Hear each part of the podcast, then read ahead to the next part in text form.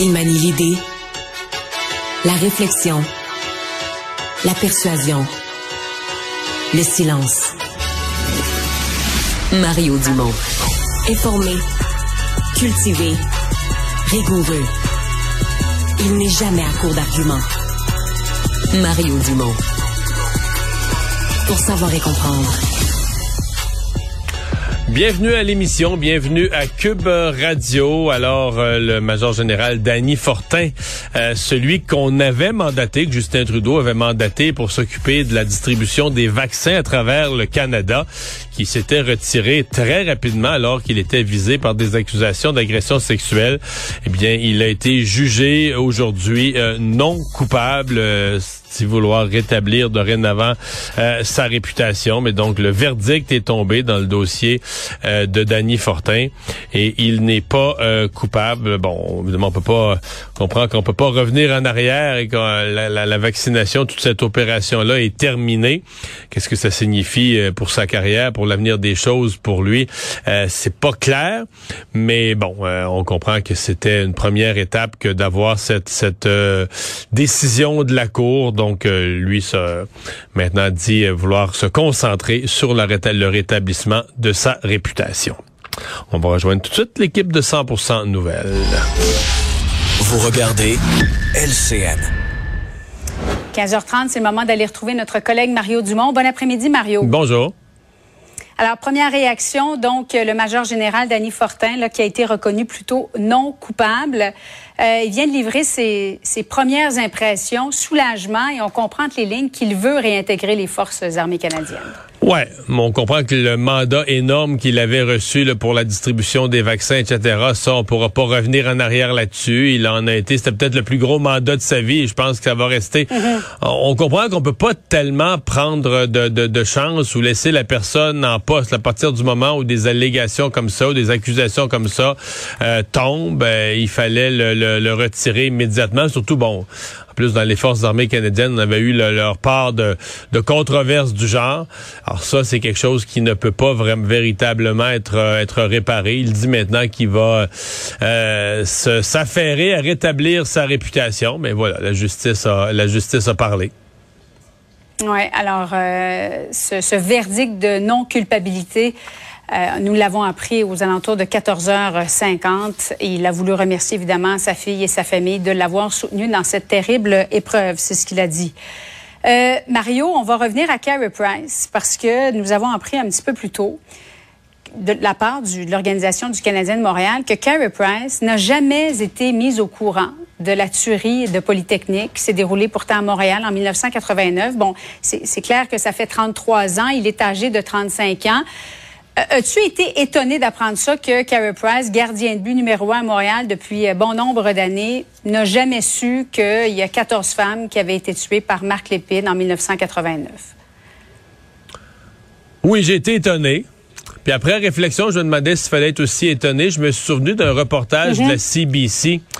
à un des anniversaires du référendum. Je sais pas si c'est le dixième ou le quinzième anniversaire du référendum de 95. Il se promenait parmi des jeunes à Toronto des jeunes de moins de 30 ans à Toronto, et il n'en trouvait pas un qui avait déjà entendu parler de ça, que le Québec avait eu un référendum, avait passé à 1 de, de, de, de devenir souverain, etc on est parfois étonné. Là. Euh, bon, par contre, dans le cas de Carey Price, évidemment, il a fait toutes ces années à Montréal. Il y a des commémorations parce que c'est à ça techniquement que servent les commémorations. oui, il y a des commémorations chaque année. C'est ça. Donc c'est à ça que servent les commémorations que les gens qui qui n'étaient pas de l'endroit, qui étaient trop jeunes, qui, sont arrivés après. Lui, évidemment, quand il y avait mm. deux ans, puis il vivait euh, dans le nord de la Colombie-Britannique quand c'est arrivé. On peut bien comprendre qu'à ce moment-là, euh, c'était loin de lui. Là, puis il n'a pas été mis au courant de ça à l'âge qu'il avait.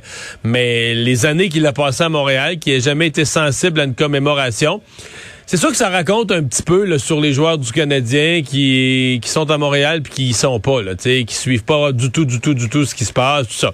Pour le reste, Moi, l'intervention de Carey Price, j'ai pas de j'ai pas de malaise avec le fait qu'il s'exprime. Il est un chasseur euh, qui s'exprime sur cette loi d'ailleurs où le gouvernement Trudeau, en passant, il est en train de gagner son point. Carey Price, M. Trudeau a commencé à reculer euh, cet après-midi. Son ministre aussi, se rendent compte qu'ils sont mis les pieds dans les plats avec leur amendement. Ils reculeront pas sur toute la loi, là, mais sur l'amendement qui inclut les fusils de chasse. Mais j'ai deux malaises. Euh, il aurait peut-être dû consulter des gens de communication. J'ai deux malaises. D'abord, je sais pas pourquoi il prend de front M. Trudeau. il est encore associé à l'organisation l'Organisation du Canadien. Tu sais, prendre de front le premier mm. ministre, ça donne un ton partisan. Moi, j'aurais vu Carey Price dire, je m'associe avec tous les, milliers de chasseurs du Canada qui sont inquiets ces jours-ci. Je demande à tous les parlementaires de tous les partis de se pencher comme il faut, d'étudier la question, de ne pas nous laisser tomber, nous les chasseurs. C'est quelque chose où tu t'adresses à l'ensemble des partis, qui aurait eu le même effet, euh, Julie, mais où tu pognes pas le premier ministre de front. L'autre affaire, je me serais pas associé avec ce groupe là, de ce lobby sur les armes qui venait de se, de faire une connerie avec Polytechnique. Bon, si c'est pas ce que c'est que Polytechnique, ça aide pas. Mais je pense pas qu'il y avait besoin. Carrie Price est un personnage suffisamment gros, suffisamment important dans la société, avec une stature il n'y a pas besoin de s'associer avec un lobby qui est, qui est 100 fois moins connu que lui. Donc, euh, moi, c'est les deux erreurs que je trouve dans sa sortie. Mais pour le reste, Beaucoup de chasseurs vont avoir été euh, ravis de l'entendre. Les chasseurs sont extrêmement inquiets ces jours-ci. Puis la preuve, le NPD est en train de débarquer et de dire nous, nous on supporte plus ça. Euh, Justin Trudeau, son ministre, tout le monde est en train de reculer. Donc il y avait quelque chose là.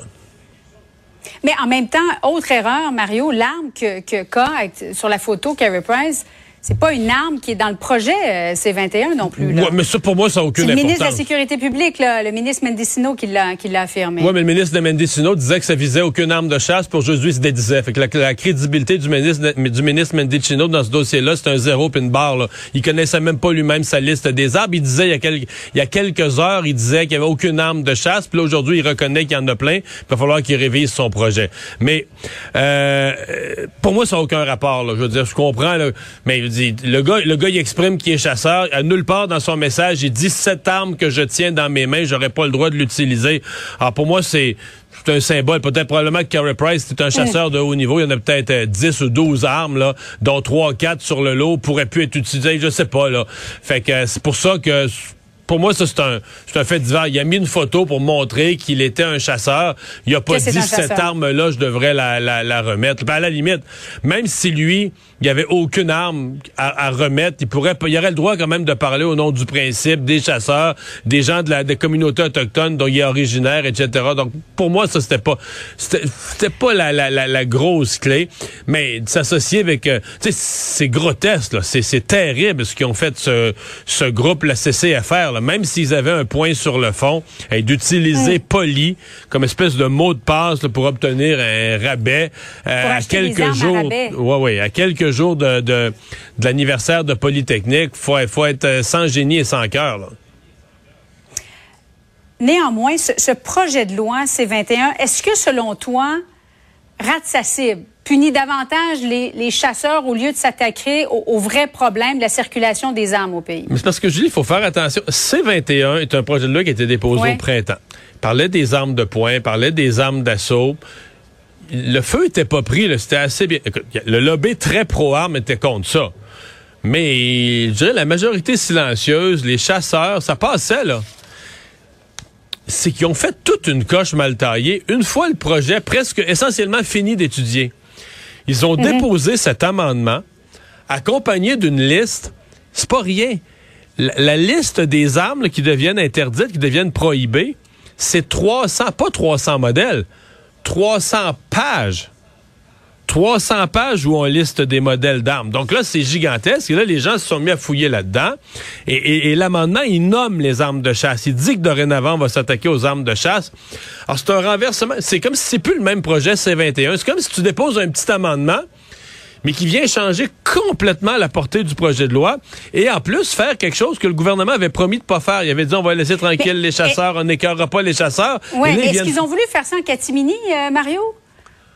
Ben, c'est jamais en catimini, c'est public. Mais oui, ils ont voulu le faire après que l'étude soit passée. Donc, permettant Oui. pas aux gens de réagir, permettant pas aux associations de chasseurs de venir à la commission parlementaire s'exprimer. De ce point de vue-là, oui. Mais en même temps, ça s'est pas fait en catimini. On- ça, ça finit par se savoir. Puis, Ça s'est su. au, Ben cours, oui. au cours des derniers jours, des dernières semaines, dans le monde des chasseurs, c'est incroyable. Les gens ne parlaient que de ça, se partageaient ça, nous écrivaient à nous, les médias. Vous avez pas vu ça, vous savez pas quoi. Il y a vraiment eu une rapide levée de bouclier. Et c'est à ça, dans le fond, que Carey Price a, a tout simplement participé, lui-même qui est un chasseur, pêcheur. Mais les associations, toutes les formes d'associations, d'associations, pardon, de chasse et pêche, euh, dans toutes les régions, là, ça, à grandeur du Canada, ça a levé depuis une semaine en, en constatant ça. Et encore, et c'est peut-être pas clair pour tout le monde. Les gens, là, ils se faisaient pas dire, Ah, là, ça va vous prendre un permis ou vous allez avoir votre nom inscrit sur un registre. Non, non, non. Vos armes deviennent illégales. La possession devient criminelle. Donc, si la loi est votée, vous la ramenez puis vous la redonnez au gouvernement. Vous la redonnez au gouvernement de Justin Trudeau. Si vous la gardez chez vous, vous êtes un criminel. Tu sais, le chasseur qui reçoit ça comme message, puis c'est une arme là, qui va à la chasse au canard une fois par deux ans, puis c'était l'arme de son père ou de son grand-père, ça a passé d'une génération à l'autre. Ouais, Tout à coup, tout à coup, l'arme est devenue objet d'être, de devenir un citoyen criminel dans ton pays. Faut comprendre que les réactions ont été vives et émotives. c'était énorme comme, euh, comme geste. là.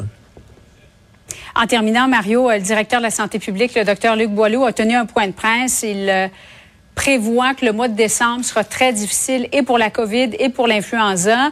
Au même moment où le ministre de la Santé défend son plan santé, demande aux Québécois d'être patients. Comment tu vois euh, la suite des choses d'ici Noël?